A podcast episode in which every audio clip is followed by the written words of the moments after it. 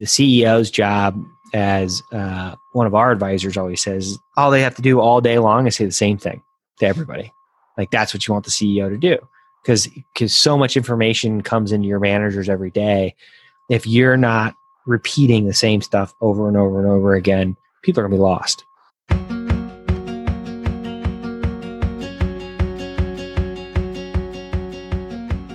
Welcome to Forward Looking Business, the show where ambitious and successful CEOs share their capital allocation strategies which have enabled them to maximize the potential of their companies. With your hosts, CEO and founder Kevin Griffith and CMO Nick Lipitsky.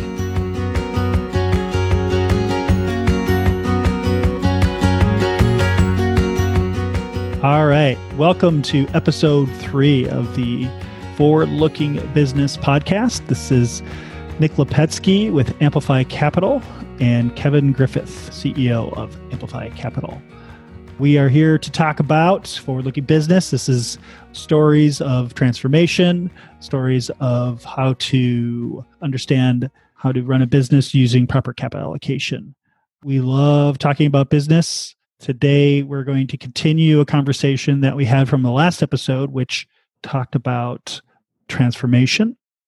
We use the example of Tom Murphy, uh, the CEO of Capital Cities, which started as a bankrupt broadcaster in Albany, New York, and ended up exiting in a sale to Disney for $19 billion.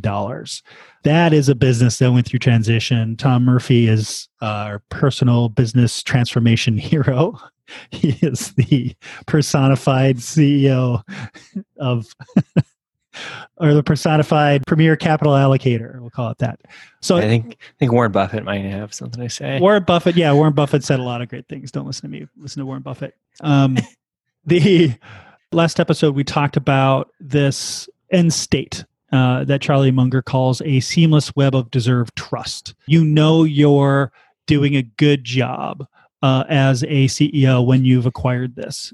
Now, I do know that uh, what Tom Murphy talked about, or, at least taught Buffett and Munger, was that A, to hire the very best people, and then number two, don't delegate this job of capital allocation. And when you're doing this, then you are at that end state, and you should have that trust in your organization so that you aren't going to get stuck running your business, that you can focus on uh, acquiring or obtaining that uh, larger vision that you have, uh, such as selling to Disney for $19 billion. So hopefully that's everybody's goal. So today we want to talk more about what it means to have this deserve trust in your organization and a seamless web of it. There's a certain state that we talk about in a process when um, when we look at businesses. You know, just a reminder that you know we typically talk about and, and are, are looking at businesses that are in the lower middle market, right? We, we know when we discuss business, we're not talking as much about startups. That's a whole different animal. And we're not talking about large enterprise. What we want to do is help people understand that they are probably in you know, maybe one of four different places in their business. They're either trying to organize their business, which is really trying to understand how their business operates, what are the important activities, uh, what is creating a cohesive leadership team? Uh, does everybody understand the strategic uh, direction? And then there's the clarity phase, which is a phase above this, where once you've got your business organized, now you're clarifying your business and you have a very clear roadmap, and your entire team understands that roadmap and everybody understands their role which is the key distinction here is that everybody has uh, very clear direction on what they are doing to contribute to growing this business. Uh, and usually that means having a very crystal clear understanding of that competitive advantage of the business. After that, we're we usually talk about a third stage, which is the ability to execute. And this requires discipline. This means that the team, the organization is accountable they understand what they need to accomplish. They know what their goals are. They're able to look back on the last year and say, This is what I said I was going to do. This is what I did. And then in that same moment, they should be able to describe what the next year looks like. That's discipline. That's when your organization is, is in a true uh, state of execution. Once you have that, we believe that now you're in a state where you've simplified your business to the point where you've uh, transformed your role as CEO to one that has this seamless web of deserved trust. So those are the key components that we we see. You'll you'll hear us talk about that, and we'll get into that more uh, today and in the future episodes. But I think it'd be great to hear Kevin talk about. Maybe we take a backwards view, uh, or whatever direction you want to take, Kevin. Talk about what it means to have this seamless web of trust, of deserved trust, and how can I, as a CEO, know that I've arrived at this this state. Well, kind of as we mentioned in our last show, it goes back to this feeling of peace of mind in terms of the day to day happenings of a business are not, you know, at risk because the CEO is not involved. And they can feel that peace of mind on a kind of consistent basis. And it takes time for that to happen, not only because, especially if you're a founder, uh, trying to, you know, delegate away activities that you might enjoy or delegate away activities that are crucial and you know they're crucial but also you know the people that take them over not uh, living up to billing right or being confused about what their role is or something like that. So you kind of have to work through those learning curves that every organization has uh, as they kind of transition to kind of a more sophisticated operating model which is really what what this is is is this web of deserved trust is a much more sophisticated model that scales a lot better than having one key person drive every decision. So that that I think is probably the best way to define what that end state looks like. All right, so I have a lot of uh, questions around what I can do as a CEO to run my business in this state.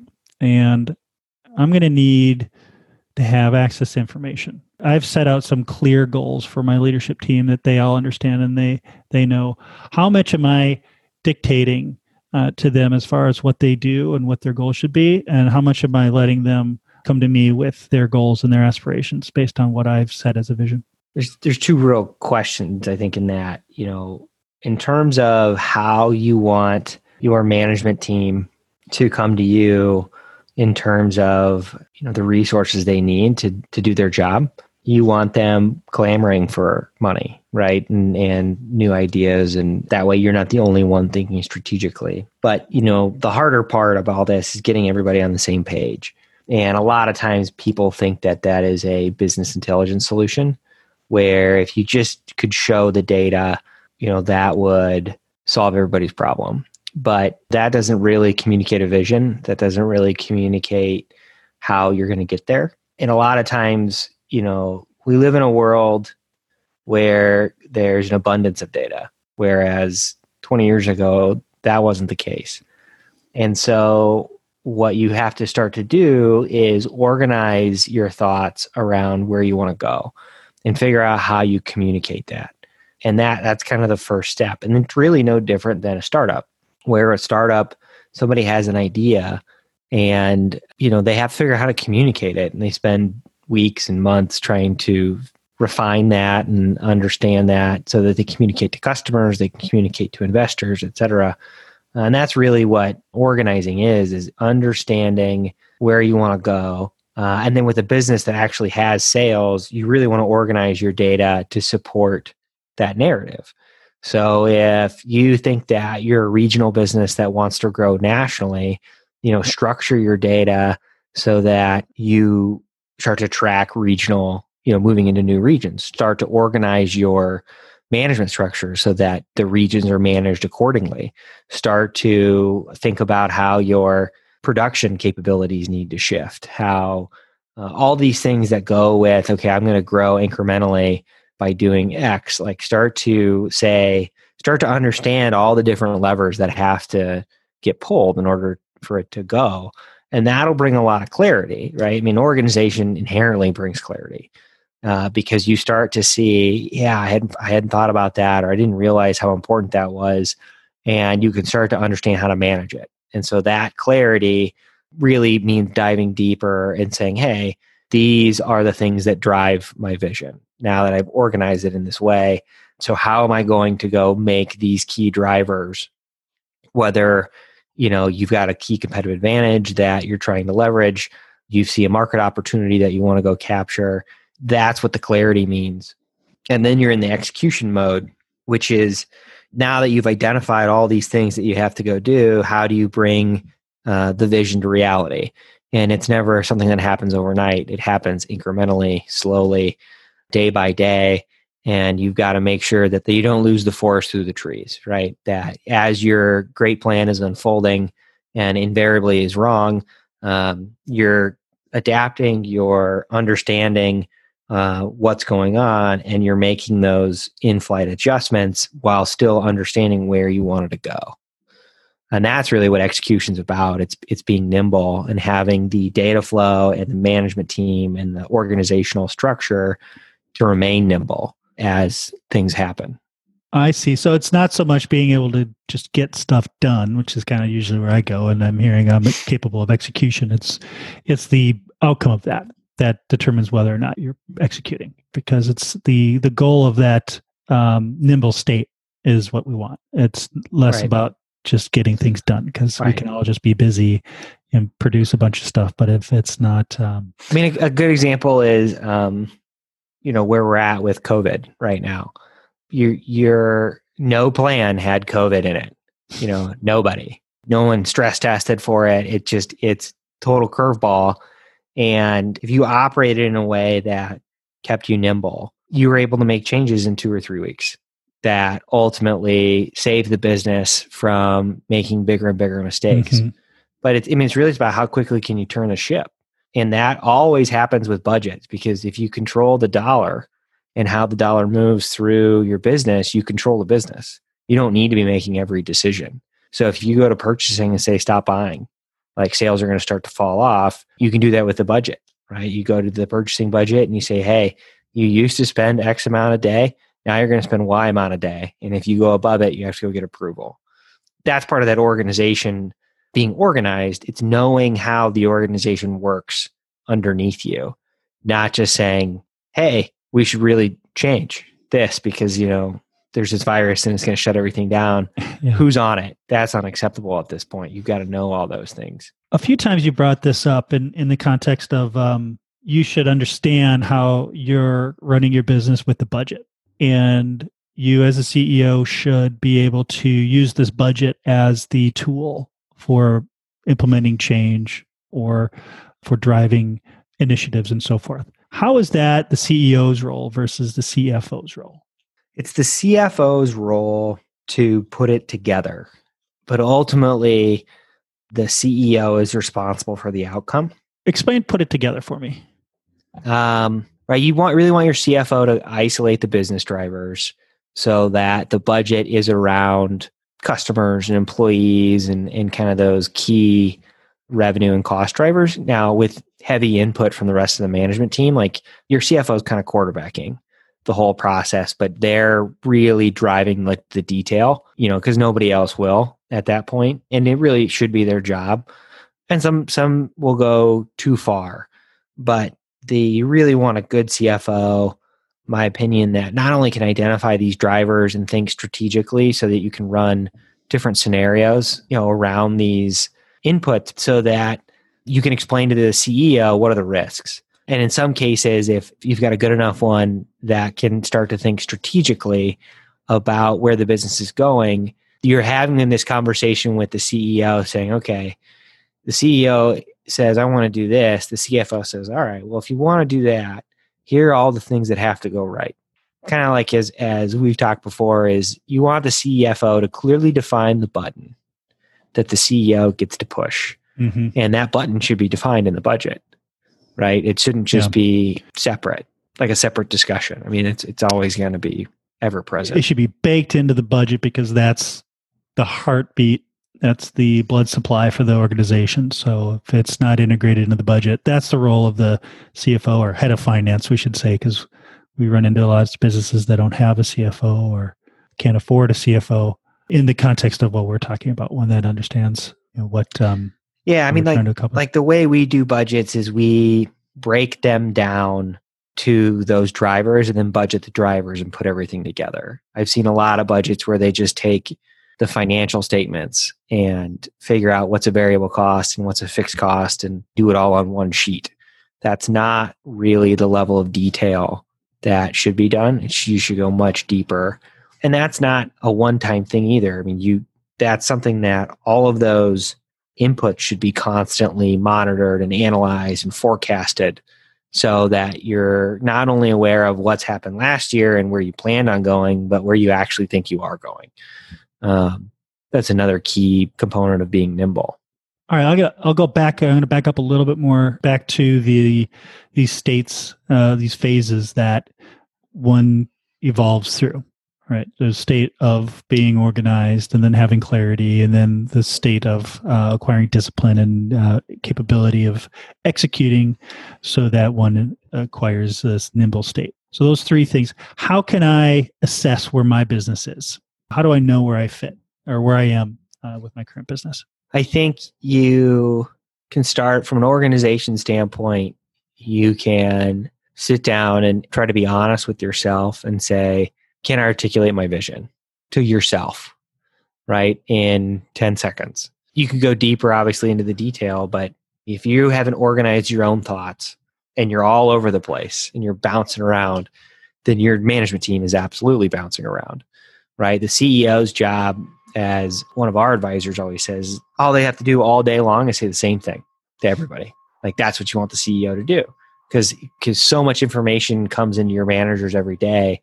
If you're not repeating the same stuff over and over and over again, people are gonna be lost. That's kind of the organization piece. From a clarity standpoint, if you can't list the drivers of your business off the top of your head, you don't know the business as well as you should you know, and, and it's not that hard either. I mean, there's really only a handful of drivers, but as you start to understand operating leverage and financial leverage and uh, new product launches and customers, uh, things like that, I mean, you just you have to have your head around it. To me, that's clarity. Uh, clarity is understanding very deeply those drivers. And a good example would be if you've got a business that has a commodity as an input and that commodity is priced in the market. You want to understand the price of that commodity. So you go have to go understand what's driving the pricing of that commodity. Things like that are really what bring clarity, knowing what you have to understand. And then execution is making sure that you're able to go around to your team and say, what are you responsible for? And then ask them who, what somebody else is responsible for. And if they can articulate that, then uh, you've done a good job communicating the first two. If they can't, or if it's inconsistent with the first two, then you kind of have to adjust and try to drill it home in a different way. It's that easy.